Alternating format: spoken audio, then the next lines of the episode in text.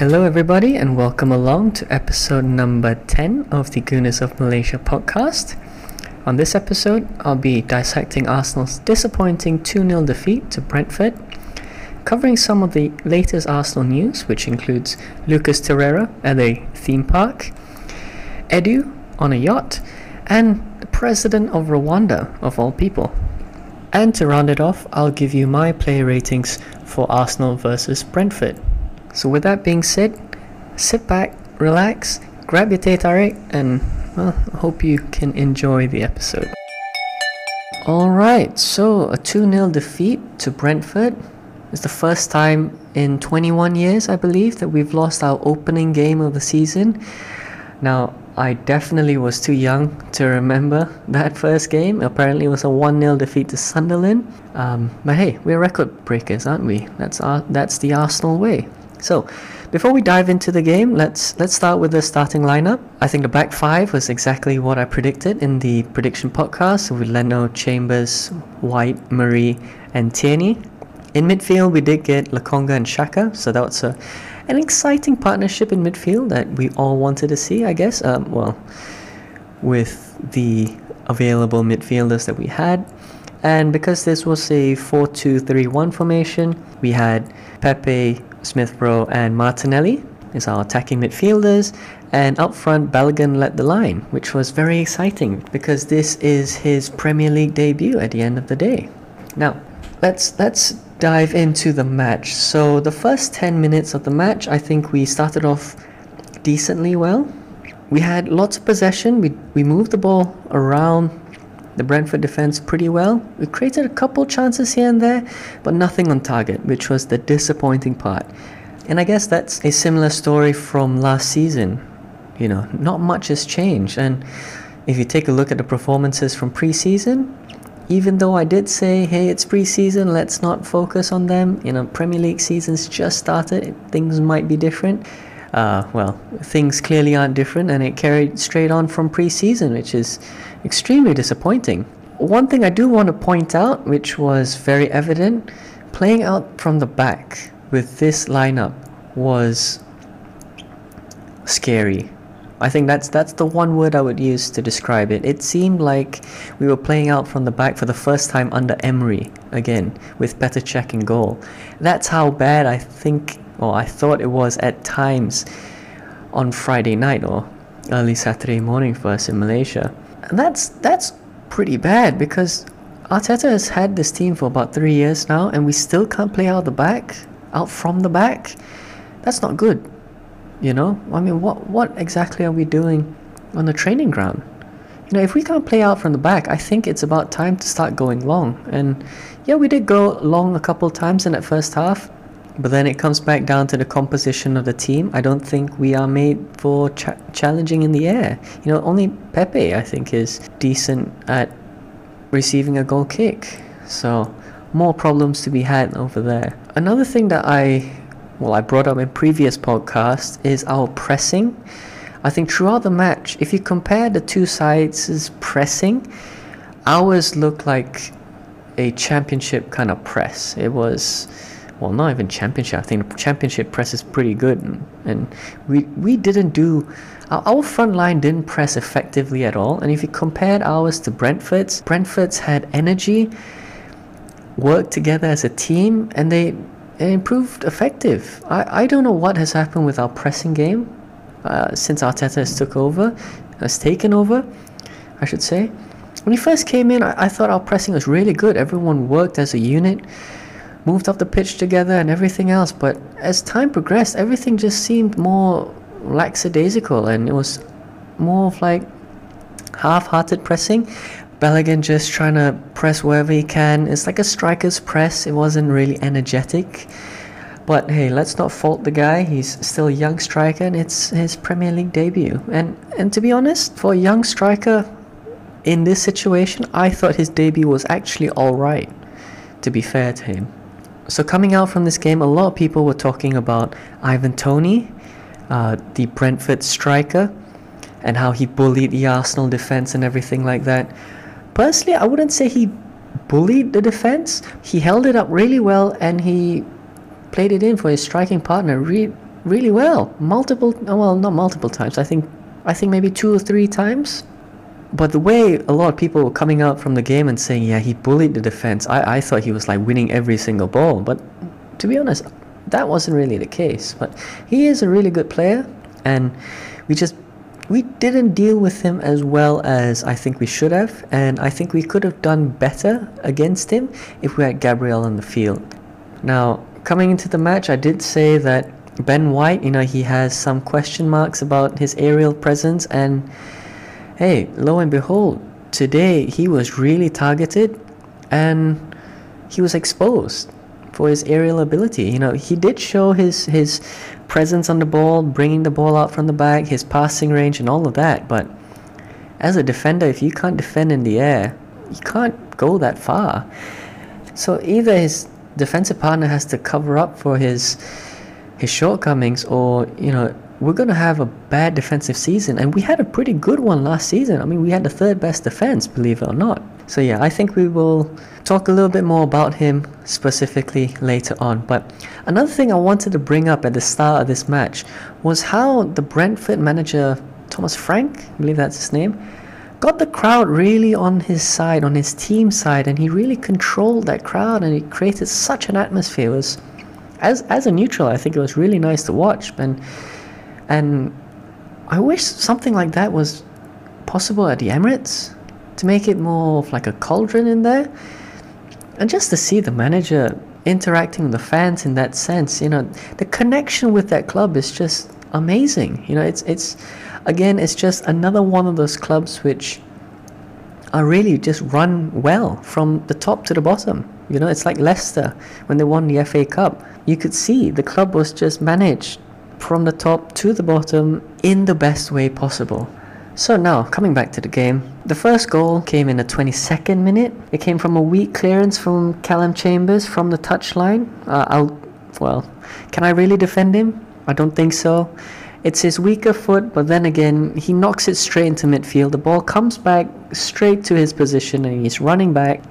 You know, Sergi Canos, I think he was a problem for Callum Chambers last night. Cuts on the inside and takes a, a right footed shot straight to Bernd Leno's near post. And yeah, it, this goal was so unavoidable when you slow things down. It's so unavoidable. I know some people will say, oh, the ball, you know, went out before, you know, it scored, blah, blah, blah. It doesn't matter. I think the main thing here is our defending was atrocious. We'll start with Chambers, clearing it with his weaker foot, straight into midfield. I think that's a cardinal sin. He should have at least put it into touch or get more distance on his clearance. That's number one. Number two, again, whoever's trying to help him defend, I think it's Pepe on the right hand side, didn't do him any favors against Sergi Canos, and he was just ripped apart in the box because he couldn't get close enough to Canos. And Canos, to his credit, from his left cuts to his right and puts in a, a decent shot on goal. And this is where I have a problem. Bernd Leno, in my opinion, should be doing more to save that shot. At least touch the ball. I think I think the bare minimum in that situation is to at least touch the ball. But he didn't even do that. And what makes it even more glaring is that Pepe had a somewhat similar shot in the second half, and David Raya made the exact same stop. You know, and he's the, he was the keeper that we were trying to chase last season. So Bernd Leno again, very disappointing. Um, whether you know his performances are affected because he doesn't want to be there or because he's not being challenged by any of the other goalkeepers, I don't know. But somebody needs to set his head straight because that when he first signed, he's saving that shot. I'll put it that way. On on the instance whether or not the ball fully went out of the pitch, my opinion is that I think it's the right decision to let play go on, and I think the attackers should have the advantage in that situation. So I don't have any problems with it. I, more of my gripe would be with the way Arsenal defend, but the way Arsenal defend have never pleased anyone for or myself in a very long time. now, I didn't mention Toney, uh, Brentford's attacker he was pretty good, I'd say, and everyone was, you know, bigging him up and saying, yeah, he bullied defend, bullied the defense. But but I think Brentford's more dangerous attacker was actually Mbeumo, the number 19. I thought he was really pacey. He gave up defenders a lot more problems than Toney throughout the night. So credit where credit is due. He he had a really good game, I'd say. And and speaking about him having a good game, the way Arsenal were, or Arsenal's defense was split open by a ball over the top. I mean, nothing, really nothing has changed from last season. I mean, we've been seeing that since last season. A simple ball over the top. Toney controls the ball, a long ball to him, plays the ball over his shoulder, and and, and Mbeumo has miles of space to run into and straight onto goal. Things just have not changed defensively for Arsenal in that sense, and that's pretty concerning. You know, because against better quality opposition, and yes, we will be facing better quality opposition in the next couple of weeks. You know, we have Chelsea, Werner's there, uh, Kai Havertz will be there, Lukaku will be there. The list goes on. You know, Christian Pulisic as well, and then we face Man City, the amount of attacking talent that they have, they'll rip this defense to shreds. It's oh, I'm and you know just saying all of this, I'm getting quite concerned. You know because first three games of the season, I think Arsenal are going to finish with zero points. Anyway, Arsenal's first big chance came to Balogun. You know he had overall he had a quiet game, but you could see he has a lot of talent. You know in his first big chance, excellent first touch in the box. Sets himself up, but his it's just his second touch in the box just pushes the ball a little bit too far away from him, and he's he's stretching to get connection, and he's he, he just gets crowded out. In no, normal circumstances, you wouldn't really even talk about this highlight, but I think that's how dire our attacking presence was on the night itself. Um, Oh, before I move on, in the 36th minute, Xhaka gets easily dispossessed right outside our box when we were trying to play out from the back. You know, this is where Brentford's press was so much more effective than us. You know, obviously it didn't lead to the goal or a second goal, their second goal, but everyone just switched off. It was like no one was telling Xhaka, hey, you're being closed down, man on. Be a bit more aware, you know, speed up the passing, play it safe or knock it long. He cl- he was completely blindsided by the press and was was so lucky that it came to nothing at the end of it. But the, the point I was going to make before this was Granit Xhaka ended up captaining us for this match. And I think, yeah, that is, it's definitely a talking point. Now, I don't have any problems with Granit Xhaka captaining, captaining us on the field. But I can understand where a lot of people are coming from because just a couple of weeks ago, this man was basically out the door. He was about to leave for Rome, and next thing you know, he comes straight back into the first team and he gets thrown the captain's armband. That I think the visuals of this they don't look good. Personally, I'll never question Granit Xhaka's professionalism because I think he's a model pro. But I think the visuals of it, they just they make for jokes, you know, for, and it's the way the club runs. What can we say? So closing out the first half, I just want to say we apparently we had seven shots on. We had seven shots in the first half. I barely remember five of them. Well, I barely remember two of them, and we only had one on target, which was mainly Balogun taking pot shots whenever he had the chance in the box really not good enough. But the other thing I wanted to bring up from this was that when Brentford were on the attack, they looked so much more inspiring compared to us. We as a team really looked like we were in the same form as at the end of the season where you know we were resigned to our position, we were out of Europe, uh, this and the other, demotivated. Boys, it's the first game of the season. We're supposed to be up for it. The fans are back in the stadium.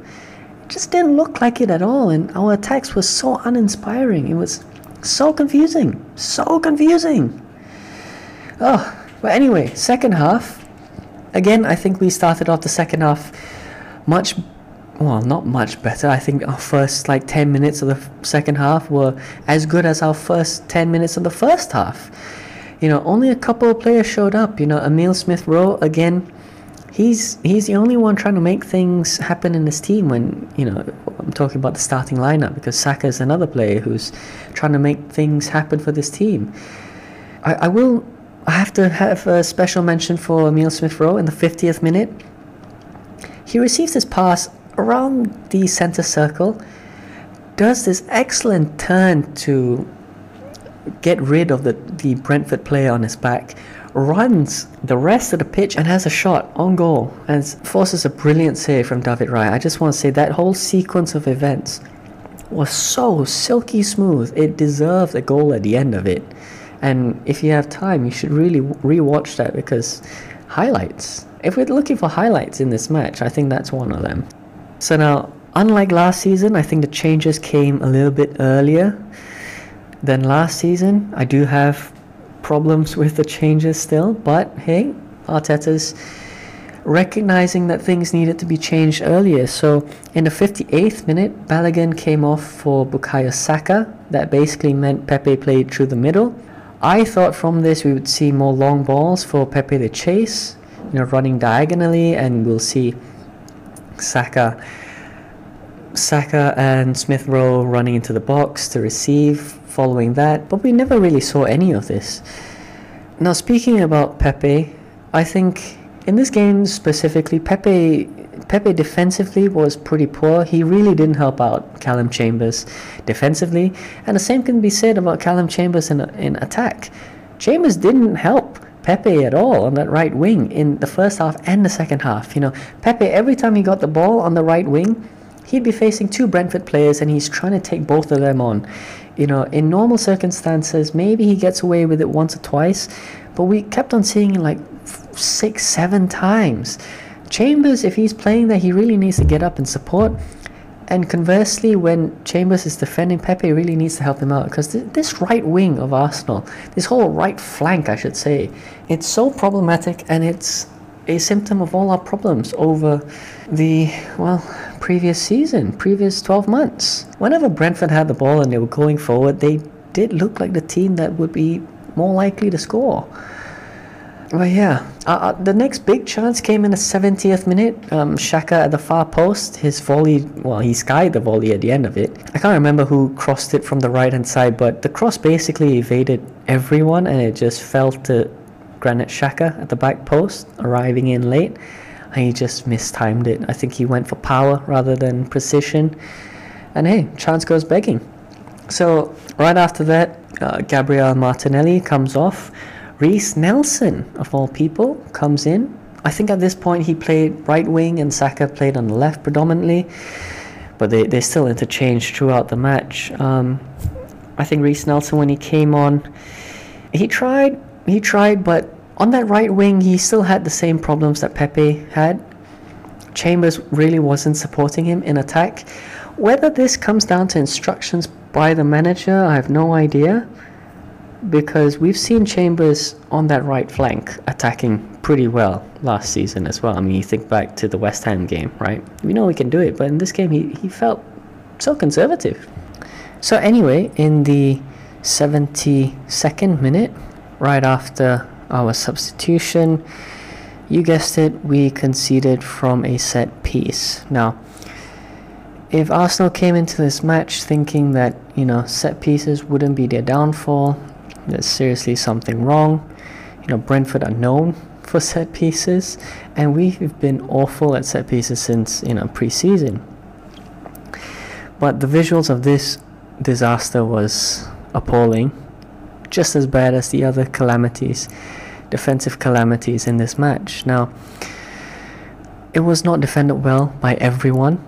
Uh, first of all, Pablo Mari, I think he was the one that challenged the first ball, completely missed times his jump, so the ball rolls or bounces straight past the six yard line. Ben White, he was in somewhat of a position to deal with it, didn't deal with it, and gets all the way to the back post where Kieran Tierney is zonally marking the area.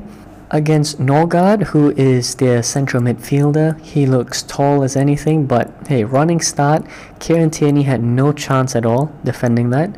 I feel a little bit bad because you know zonal marking against um, against that instance is awful to be against, but hey, all of them can't put the blame anywhere else. They should have dealt with the first ball, they should have dealt with the second ball, and Tierney shouldn't be in that position to make that, well, to be in that position at the end of the day.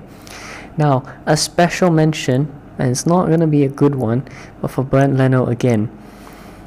In the build up to this goal, yes, he was being held off by another Brentford player, but come on, you're the goalkeeper. You really need to be commanding your box, you know, asserting some dominance. Push him away. He didn't look like he put any effort into getting that Brentford player away from him, and he just watched the ball from one side of his goal to the other side and into the back of the net. And that, for me, as a goalkeeper, is awful. He should be dropped. If there was any other capable goalkeeper at this club, he would have been dropped. Substituted out, in fact, because that, that was just disgusting. All in all, this game, I think our most dangerous player was Kieran Tierney. Surprise, surprise. I think he was our best attacker. Not in terms of crossing, by the way, but as in terms of taking shots. I think he had the most shots in his team besides Balogun. And and that's another thing. I think Kieran Tierney's crossing is meant for a tall target man in the box. None of our strikers do that. Lacazette, you know, he's all right with hitting the ball, but he's he doesn't have the height and the presence. Aubameyang's never going to score a headed goal. I mean, he scored a couple, one or two, but not that many. Uh, Eddie Nketiah, no chance. And Balogun, he tries his best, but he's not that type of player. So whatever the instruction is to get the ball into the box, these types of crosses are just so ineffective. By Tierney, by Chambers, whoever it is, you know, and it needs to change. And in the 80th minute, Brentford had a corner, and I legitimately had my heart in my mouth. I thought we were going to concede a third goal to Brentford because the corner came in. It was, you know, Leno wasn't under pressure at all. He came flapping for the ball. I, am not sure what was really going on. And the whole defense was just static. They could not believe what they were seeing, just like the fans. And I, I think it was quite clear from that point onwards, everyone's head dropped on that pitch. Uh, in terms of Arsenal players, everyone's head dropped. Even Emil Smith Rowe, you know, he's one of the most positive players with Bukayo Saka. I think their heads dropped as well when they, at this point of the game. You know, what, what more can they do for this team? So Arteta wasn't done with substitutions yet at this point, and in the 81st minute, he took Callum Chambers off for Nuno Tavares.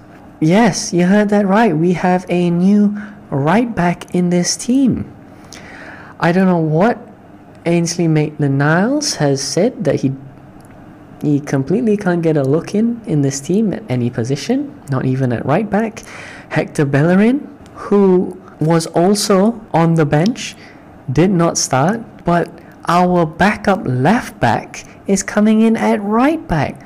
What is going on? Like, I'm pretty sure we didn't buy Tavares for, you know, a cover for Callum Chambers. I don't think that was the case.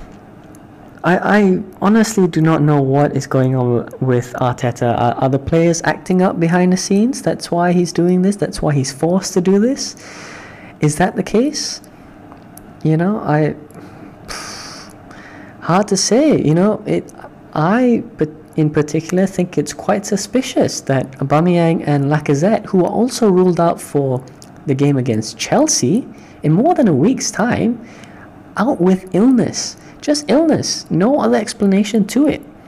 I think that's quite suspicious because what illness lasts that long?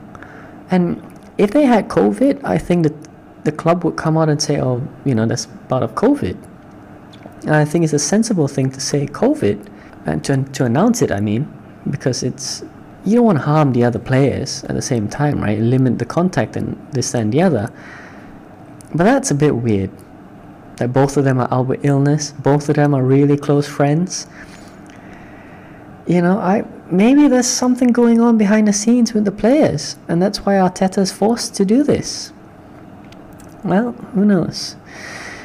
Who knows, to be honest. Our fans don't know, the manager doesn't seem to know, the club doesn't know.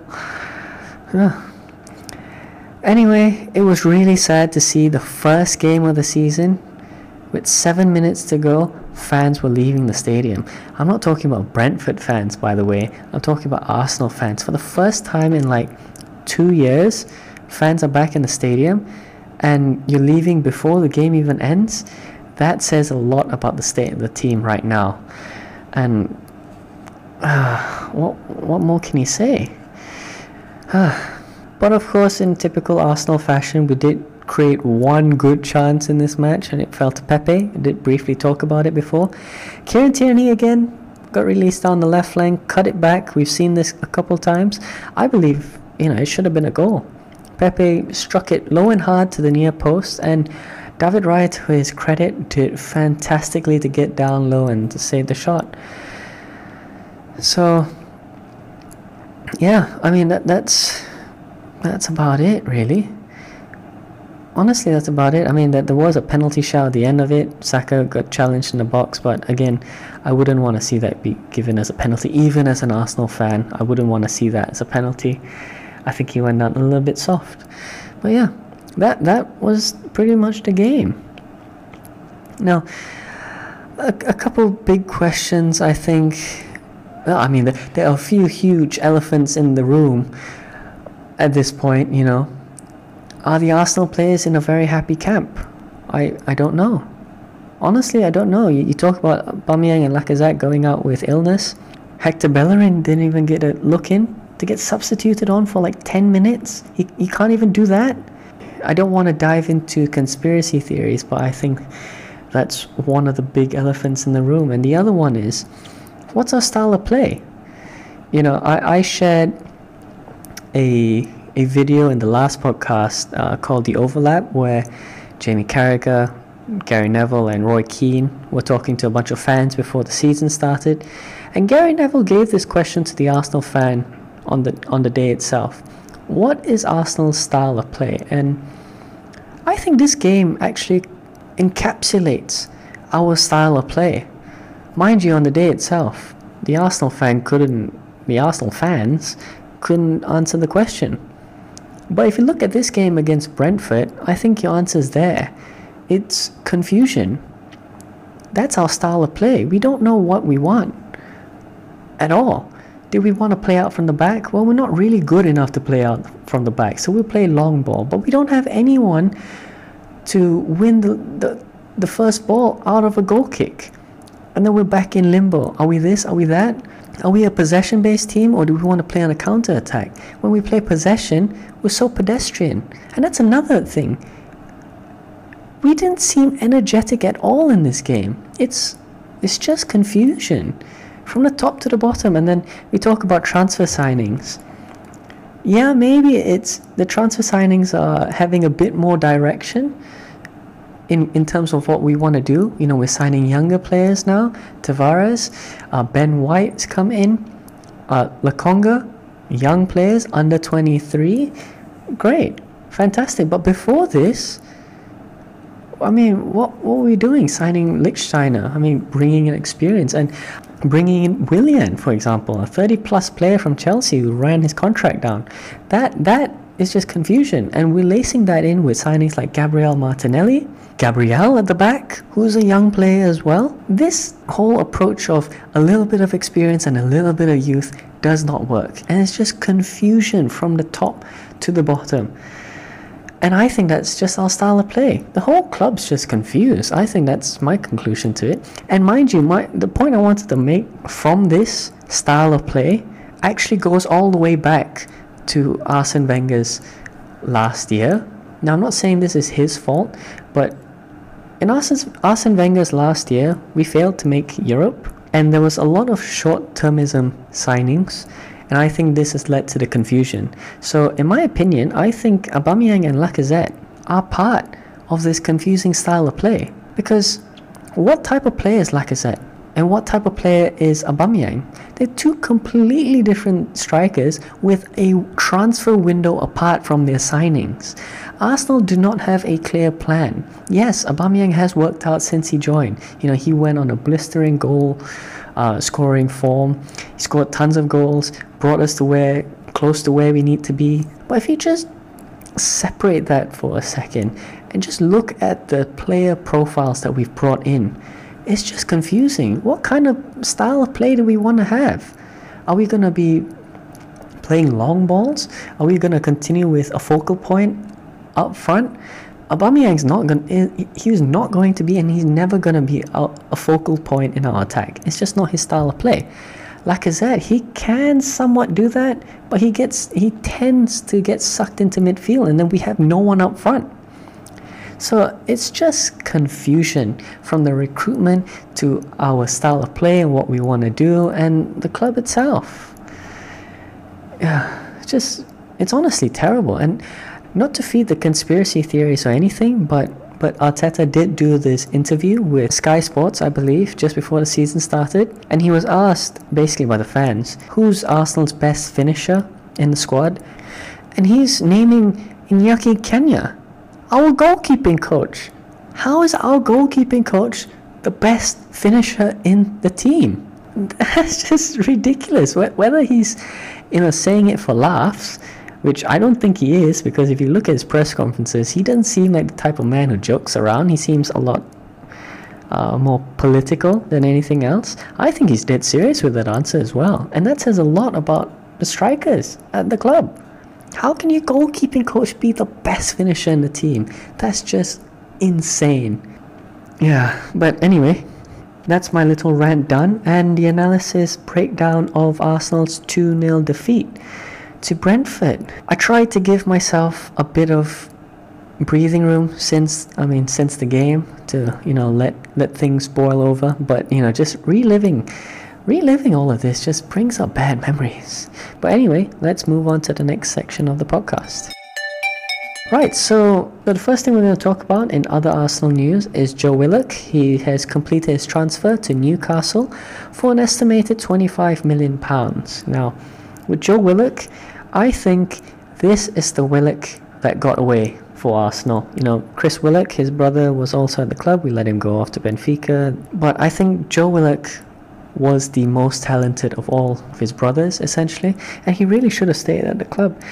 I think for the transfer fee is a little bit low. I would have liked to have gotten a bit more from the transfer, but then again, we're talking about Newcastle and Newcastle don't have any finances at all. I mean, if we talk about Stan Kroenke being a bad owner, you know, Newcastle's owners are even worse. You know, he doesn't put any money into the club. So to get 25 million from an estimated 25 million from Newcastle, I think uh, that's a job well done. Um, I would have liked to have seen maybe a buyback clause inserted in in this deal because Joe Willock's the real the real deal essentially. You know, he's he's a good player. He scores goals from midfield. I think he's he's going to be he's going to transform Newcastle, and he's definitely going to score against Arsenal when when Newcastle play Arsenal later on in the season. I think he's gonna he's gonna do really well, and in my opinion, he's gonna be like Emi Martinez for Aston Villa. Didn't want to let him go, but we had to let him go and he's performed exceptionally well when he's given the chance. He wasn't given the chance at Arsenal for whatever reason. We'll see in time if it's the right decision to let him go, but I think he's also victim to the lack of interest in the rest of the team. You know, we, we need to cut players down, and if Joe Willock's the only one who's drawing any interest, I guess we have to make the change. We have to accept the bid. You know, and it's really unfortunate. Really unfortunate. But Joe Willock, all the best to you at Newcastle. Um, try not to score against Arsenal, yeah. But um, I'm sure you'll have a great career ahead. Now, I did talk about a couple of really weird news uh, in the intro of this podcast, like Edu on a yacht.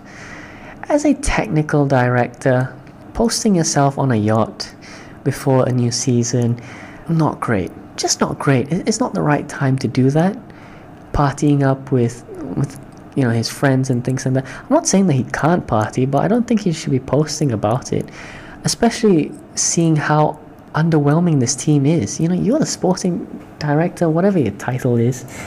Shouldn't you be like focusing on getting players in for Arsenal? Obviously, everyone's entitled to putting their feet up every now and then, but again, optics of it, not great.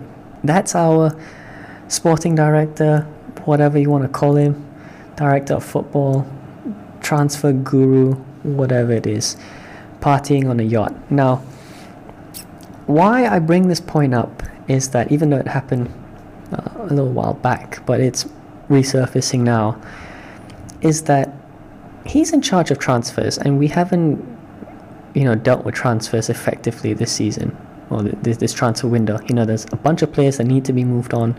They haven't been moved on. There are a bunch of players that need to come in, and they haven't come in yet. And I understand, you know, it, it depends on whether they're interested. But my point is, Arsenal Football Club, as a club, right, are not bad at transfers.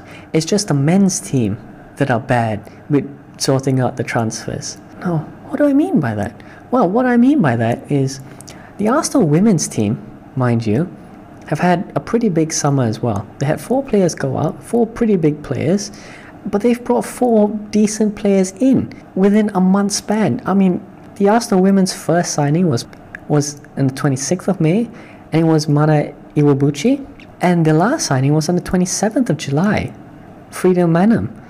You know, and, and they've basically replaced all the players that they've let go with all these new players before the, the before pre-season ends.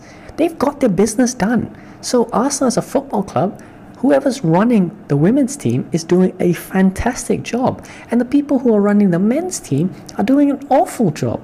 Because and if you just compare the two teams one's really incompetent. Because how can you drag on for this drag transfers on for this long? And the season has started and we haven't gotten the players that we need. We uh, and I'm not talking about oh we need a transformative midfielder to partner Thomas Partey no I'm talking about getting a replacement goalkeeper for Bernd Leno.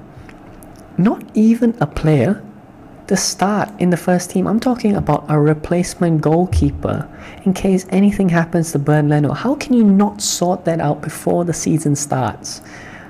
That is a damning record of the people running the Arsenal transfers. I don't care if you can't get just how how can there be no goalkeeper out there who is experienced and is able to challenge Leno and is not going to be another Runarsson who comes in for a small transfer fee and, and is you know incapable. That you can't tell me that there's no goalkeeper that's better than Runarsson out there that we could have gotten.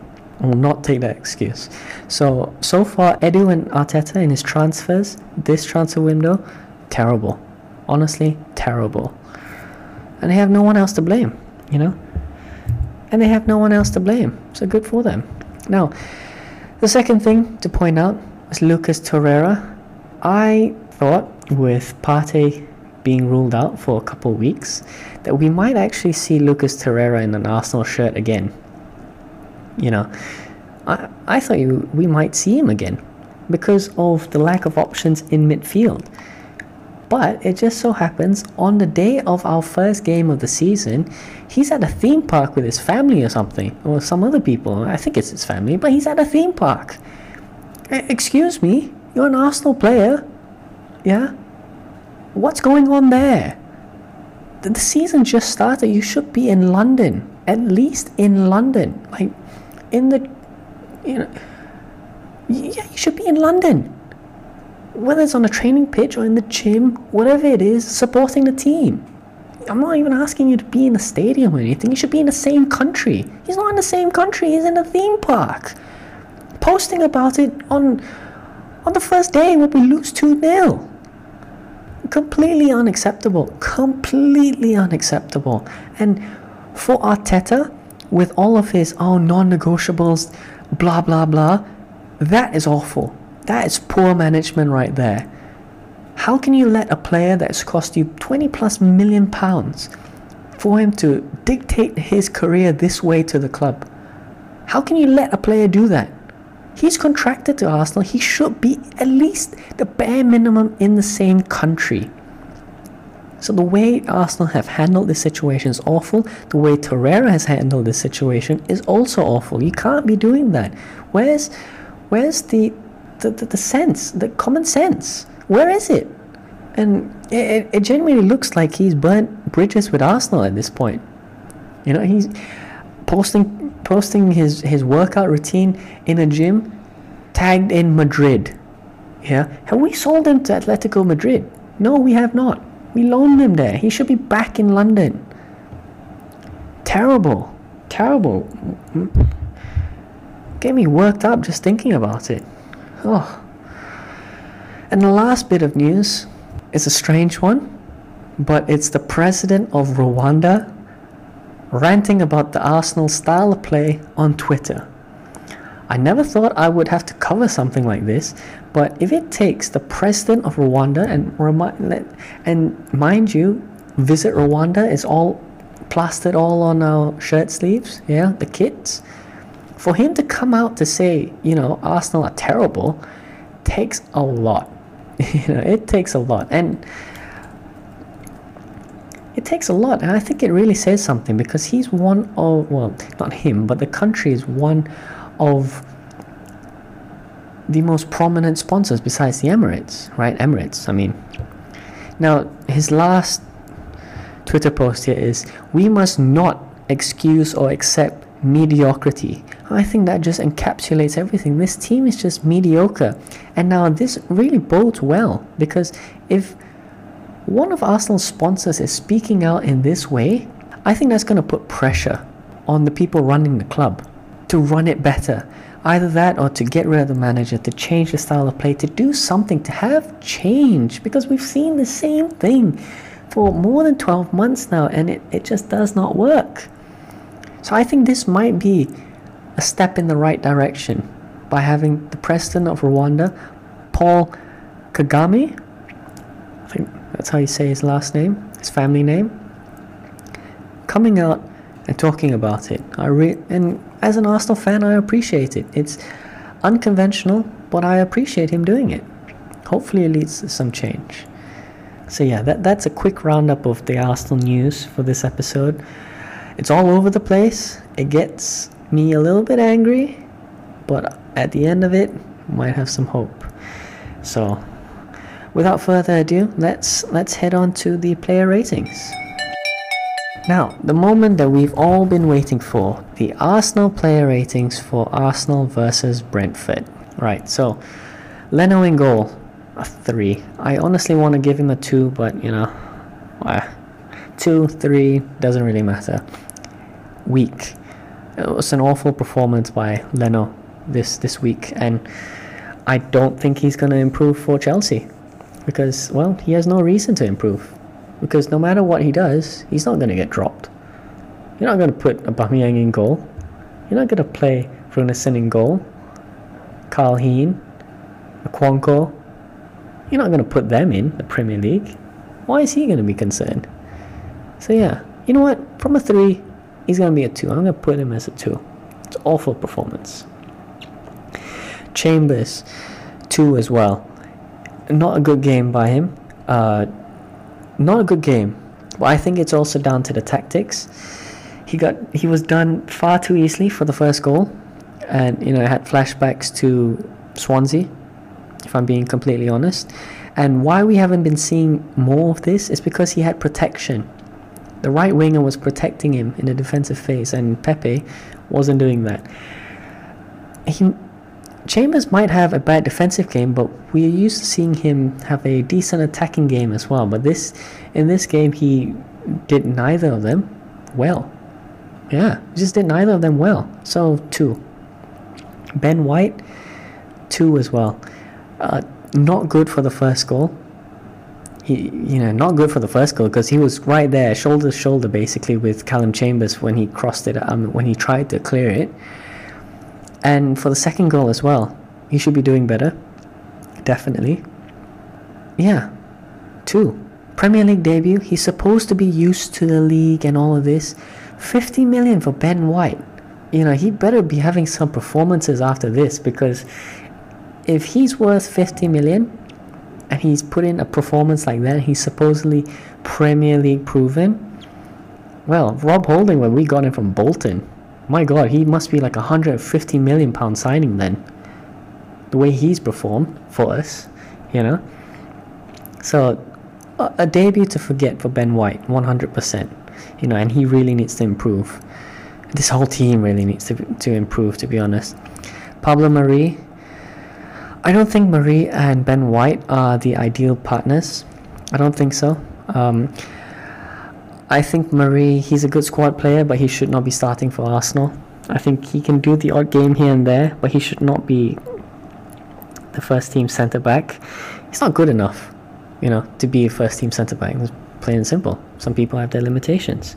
So three, you know, he didn't do well for the second goal, but everyone else didn't do as well for the second goal. He had less errors, I guess.